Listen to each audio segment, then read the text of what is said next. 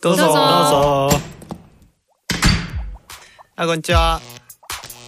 初めて来たんですか？どうも。ゆっくりしていきや。え？私たち？こんにちは、宿り木のにゃん吉です。こんにちは。何にもしない、してないをしてる西子です。こんにちは、迷い人のシャビです。こんにちは。初めて参加します。5期生のマーシャです。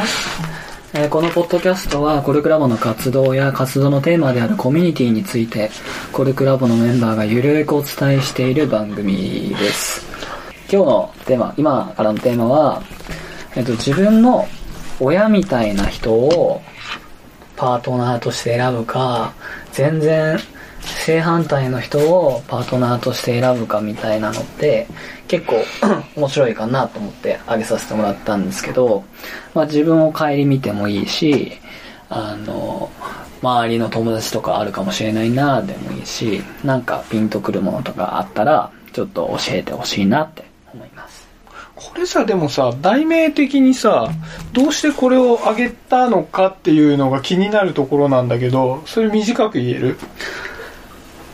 今不倫が結構テーマになってるなとおお、思ってて。これは熱いですね、テーマとしては。で、なんかすごいあの絶対こう家庭を大事にしてほしいみたいなうん。欲求を例えば持ってる女性は父親との関係とかがすごいこうこじれているパターンとかも結構あったりするかなと思ってて、なるほどね。なかったものを求めるそうパターンね。そうそうそうそう、うんなるほど。何をパートナーに求めてるかっていうのは親から何を得られなかったかにつながるかなって思ってましてなるほど。これ、じ自分でどう思う？ヤンキチは。僕はあの話を聞いてもらったことが一回もなかったのであ、親に？そうそうそうただ聞いてほしいなっていうのがすごいあるかなるらほど。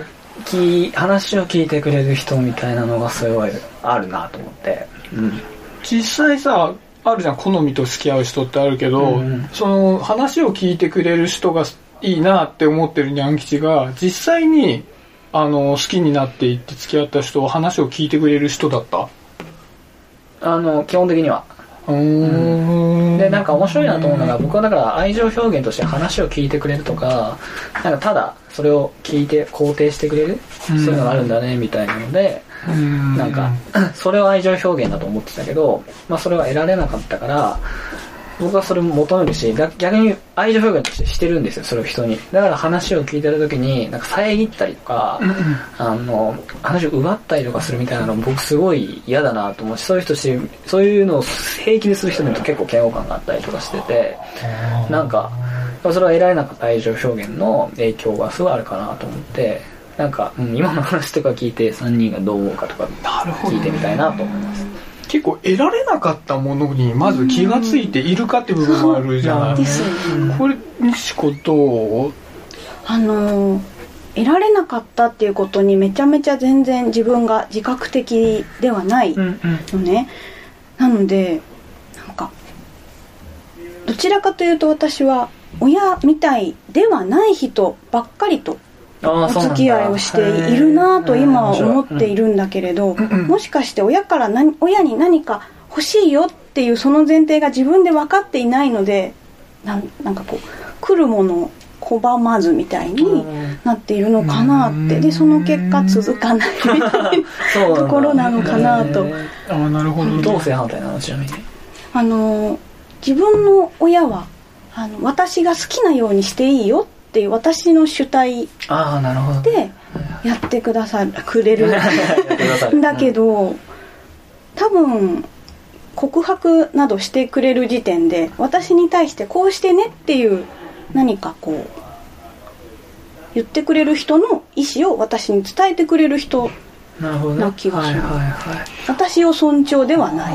ベースの人の方が多いイメージかな、ああそういう意味で違うってことね。うん放任してくれるっていう親だったけど、うん。実際そうじゃなくて。うん。なんか制限をかけるというか、ん。こうちょっとこう よ要求を通すみたいな感じだよね、イメージ。すんごく雑にまとめると俺がやりたいことやるからついてきてよっていう人が多いか面白いな面白い。でそれしっくりくる付き合っててさ、うん。あこういう人がいいなって付き合ってみて思う、うん。あじゃあやっぱりそうなのかな。面白いねこれ、ああんまり考えたことなかった。マーシャは？私は最初に親の話をするとすごい子供から見ててうまいこと言ってて母親がすごい聞き上手なのね。で父親がもうなんか溢れ出る俺の知識を聞いてくださいみたいな感じだから。そう。そう。だからそうだしそう私が話父親に話しててすごくなんか気になるのはなんか大体その父親の話になっちゃう。うんっていうところがあってうん。だから私はそのまあその流れでいくともう一緒にずっといる人だったら絶対私の話を聞いてくれる人がいい。うんなんか父親じゃない人。だから要は母親みたいな人がいいっていうふうなっていうのを異性に求めている。ああじゃあまあ得られなかったっていうところではそうなんだね。でそうなんかなんだろう仲すごい聞いてくれるなって思って仲良くなってるとなんかだんだん俺はねっていう風になってくる人とかを見てると、ああ俺はねタイプなんだなって思ってスッて聞ける結構自覚的にこうなったなっていう瞬間が分かって、うん。ある。なんか最初すっごいなんか話しててなんか楽しかったけどなんかあ合わせてて結構遠慮してたんだなって思ってなんか多分ちょっと安心してあなんかこの人がこのここれがこの人の字なんだろうなって思った時にすごい話してくるなんか今日あったこととか そのその話してくれるのはいいんだけど、なんかでも私の話に対しても同じ熱量で聞いてほしいっていうのがあるからね。そう自分主体になってる感じなんだねちょっと無関心になってそうそうそうそうみたいなそう。あーなだからるほどね。私、そう、んもうちょっと聞いてほしいなって思う。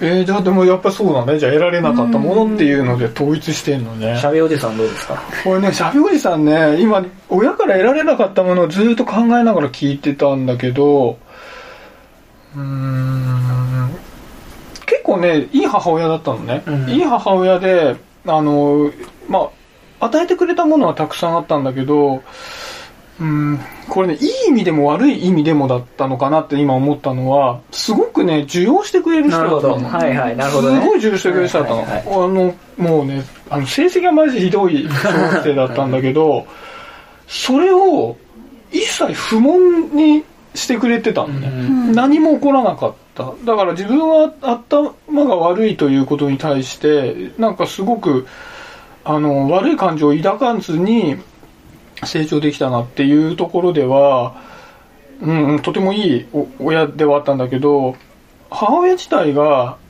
あまり、まあ、うん、なんだろうな。まあ、いろんなことを知ってる親ではなかったんだよね。うん頭がいいタイプの親ではなかったわけだ。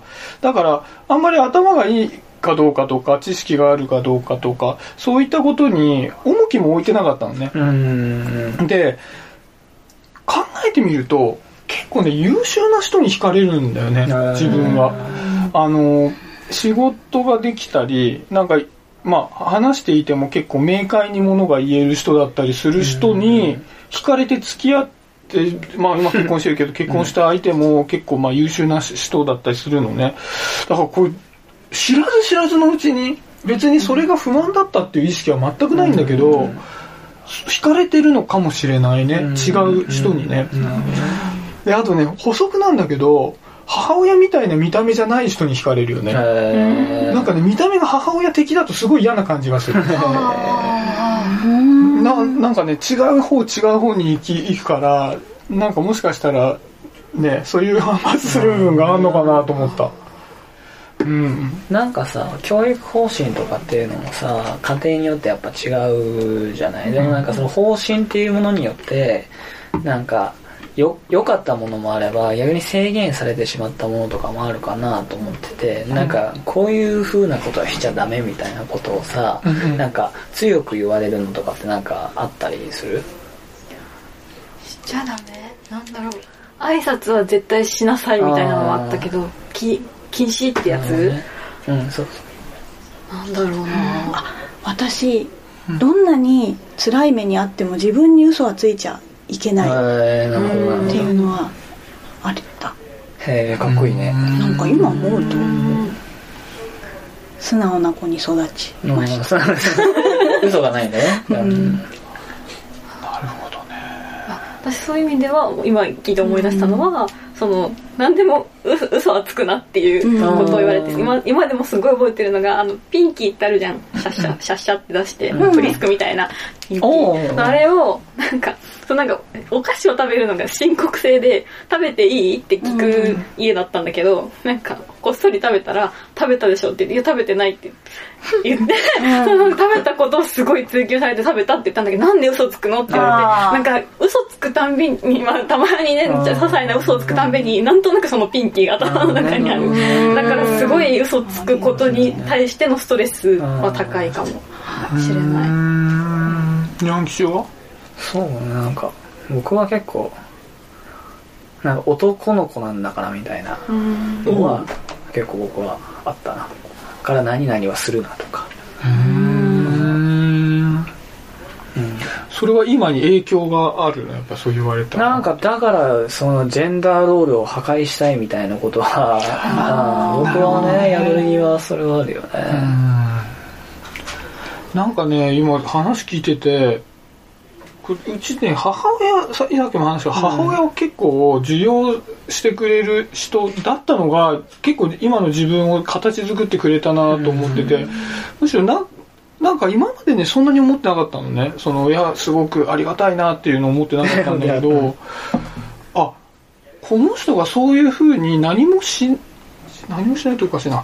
えっとただただ自分のありさまを受け入れてくれたから結構僕自身はさ例えばニャン吉とかに何かを頼ったりする時に気軽に頼ったりするわけよ。そうだね。すごい気安いね。うん。気安いんでね、そう。なんかそうやってなんか人付き合いであ別にあのひ人が受容してくれないかもしれないっていうのがね、結構薄いわけ。だからそういう生きやすさを作ってくれたのは母親なんだけど逆にね父親にね、うん。すごいねあの固定観念をうん。が多分植え付けられたというか勝手に植わっちゃってて、うちの父親は占いが好きなの。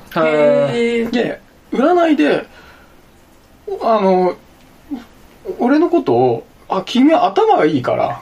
あのどだけど大器晩成だからどんどん良くなっていくよ」と。はいはい。であでなんか言うたびに、うん、やっぱりねあのー言葉の能力に長けてるのとか言うわけでへただそのことと自分がまあそう成績が悪いことのギャップが大きすぎてそのそこにすがりつかざるを得なかったわけ。あのあ自分は言葉で負けてはいけないんだなるほど。はいはいそれで今はそんなのないんだけどもう要は思春期の頃なんかは、まあまあ何か言い合いしたらコテンパンに言いまかしてやろうっていう気がすごい強くなっちゃったし、そうでないと自分が保てないみたいになってしまったのが結構ジレンマだったなって。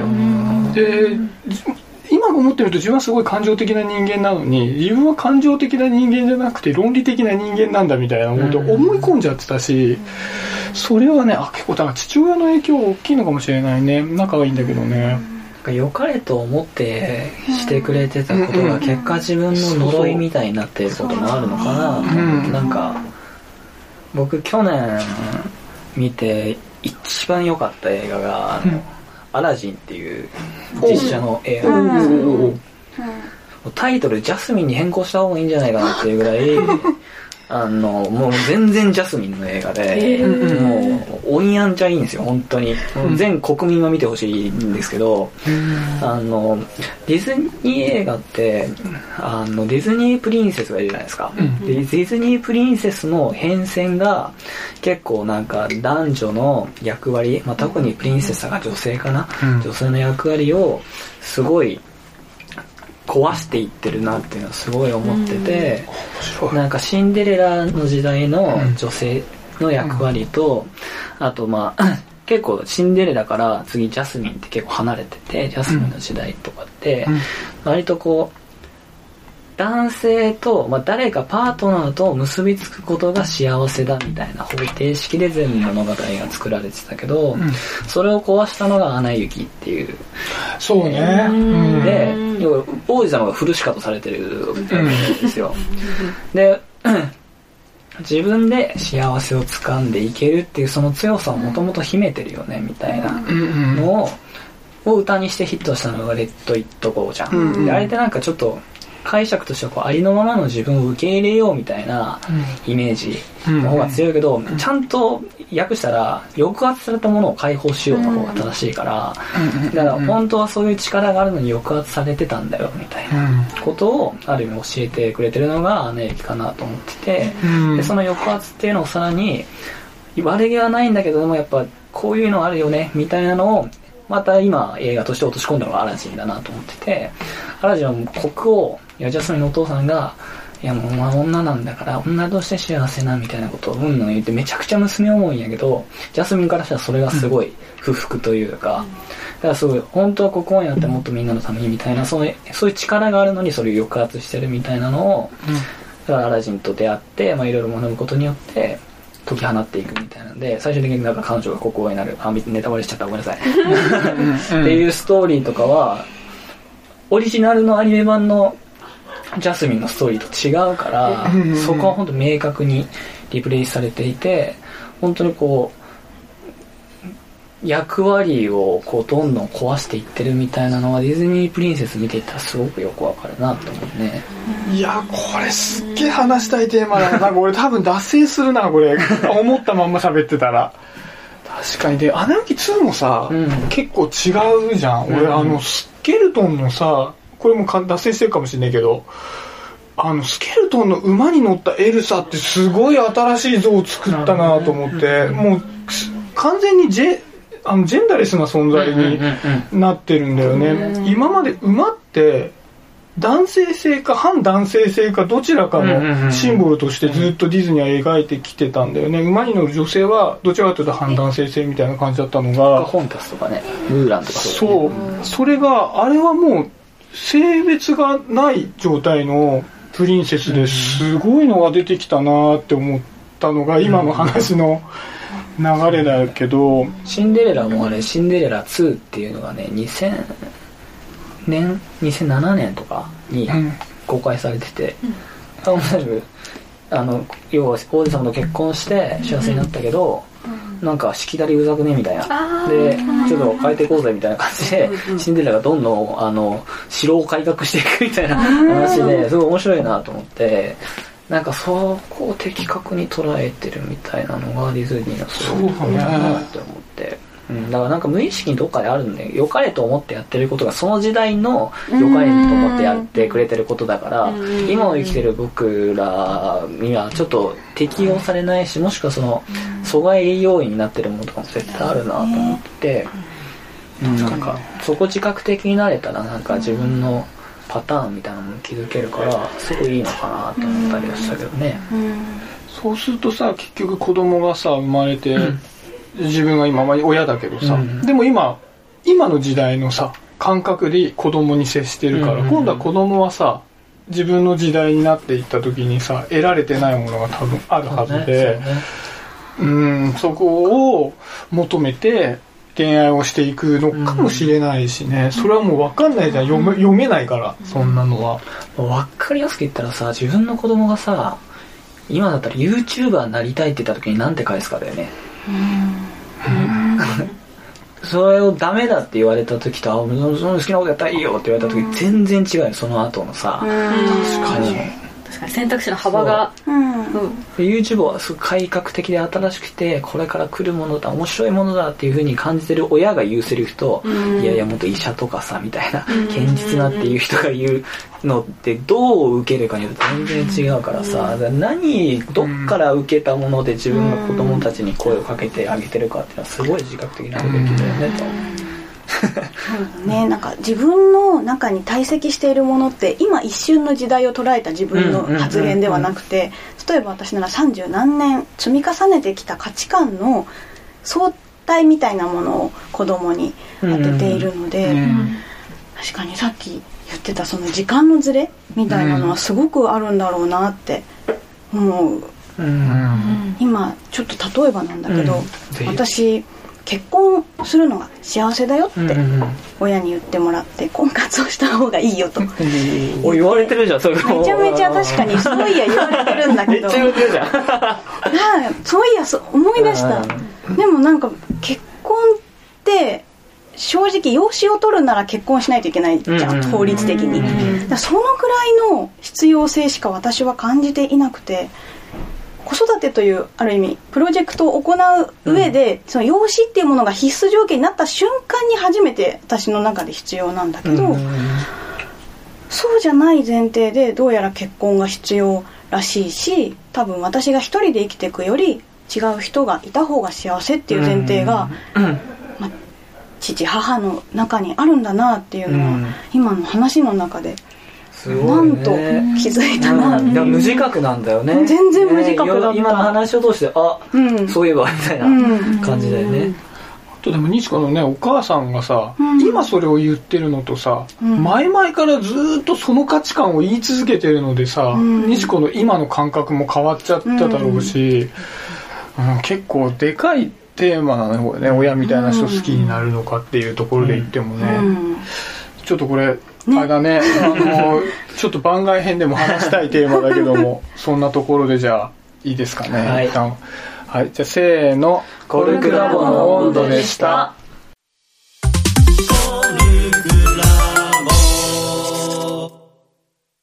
新メンバー紹介のコーナー。は今回は2人一緒にやらせていただきたいと思います。じゃあ西子から。よはい。ろしくお願いします。はい。何期ですか？とコルクラボ8期の西子と言います。うん。1月に入りました。うん。今何にもしてないをしてるの？そうなんです。うんどういう意味なんですか？あのちょっと実はその前の話からちょろっとだけすると、うん。今まで誰かの期待に沿うとか誰かの役に立つっていうことでしか自分はいる意味ないなって肯定ができてなかったんだけど、そういう自分でいたくないなっていう気持ちが強くなってきて、うん。そのためには環境から全部変えないと変わんないなと思ったので、うん。一回リセット期間として何もしないぞって決めてみた。っうん。ていう感じ、仕事はしてる一応してます、うんうん。でも会社に属して何かを言われたことを遂行するっていうことはしてない。うん。それで今えっと半年ぐらいって言ったっけ、半年ぐらい、うんうんうん。1年ぐらい何にもしてないをやって生まれ変われたらいいな。と思ってます。うん。進んでる感じする？だいぶ自覚が結構出てきたなと。自覚とは？うんと自分の中で何が期待に沿おうとしてたかとか、うん。どういう感情を恥としていたかとか、うんうん感情に対して少しずつ解像度が上がってきた感じがする、うんなんでコルクラボに入ったの？ツイッターでうん。フォローしている優しい言葉をうん。たくさんおっしゃる方がたくさんいたからです、えー、それがココルクラボのメンバーがいっぱいいたってこと気づけばそのほとんどがなんかコルクラボ何期生ってプロフィールに書いててほーってなった。それを入らねばみたいな。うん。へえで文化祭に行った。そっかそっかそっか。うん。それで。で今あれだよね。スラックで自撮り90日？チャレ90ンジ中日。連続自撮りを上げるチャレンジをしてます、うんうんうん。なんか変わってきた？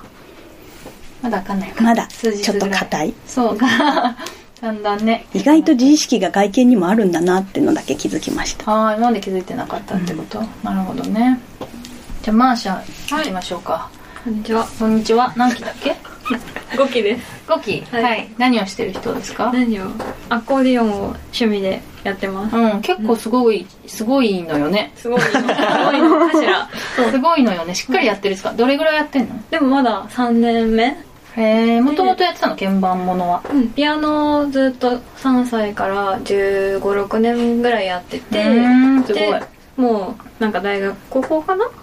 うん。大学入るぐらいに辞めちゃって、うん。でなんか持ち運べないじゃないですか。ピアノね。どこにも持っていけない。なんかあるところでしか弾けないけど、うん。アコーディオンはまあめっちゃ重いんですけど、なんそう。そうゴールデンレトリバー必要ぐらいあるけど 何キロっすかそれ。10キロぐらいかあなーそう。だけど持って持ち運べるから、うんうん。そうそれが魅力。で始めたの？うんもあるし、うん。あと母親がやってたのもあって、うん。そう家にもともと楽器はあったんだけど、それで面白そうだなって思って始めたうん。感じ。なんかえっと発表会かなんかの動画をツイッターに上げてたよね。ああそう、そうだね。えっ、とそうなんか「人生のメリーゴーランド」っていう曲がずっと始めた時から弾きたくて、うん。あのハウルの動く城の、あーでそう。それをあげたら、う。んなんか着てる服もちょっと SNS で話題の服だったのもあって、う。ーんそう史上最高300ぐらいのファボがもらえて、ファボファボもう言わないのか。大きいいいねか。今はいいねか、うん。ちょっとせなんかずっと続いてやってるからファボって言ってそっか。コルクラボにはなんで入ったっていうのは？コルクラボはなんかねちょうど募集のちょっと前に、うん。あの小劇場で舞台をやってて、うん。でその時脚本の人といっぱい喋ってなんかお話作りするとか何が何の漫画が楽しいとかそういう話をすっごいいっぱいできて、うん。なんか会社に入るとそういう話全然しないなって思って、うんうんうん。でそういうところコルクラボだったら話せそうだなって思って。うーん。はい見ました。そういうのが分かったんだ外から見て。そうなんかね。コンテンツの話がしたいみたいなこと？うんみんな上手だったんだと思う。へえ入れて話せてる感じ？話せてる。あそうなんだいいそうなんだ。正解だったと思っております。うんうん。はいじゃあ お二人ね今後ともよろしくお願いします。ということで新メンバー紹介のコーナーでした。はい。コルクラボの温度はツイッターもやっています。コルクラボの温度で検索してフォローしたりご意見ご感想いただけると嬉しいです。また、ハッシュタグコルクラボの温度でツイートしてもらえれば探しに行きます。よろしくお願いします。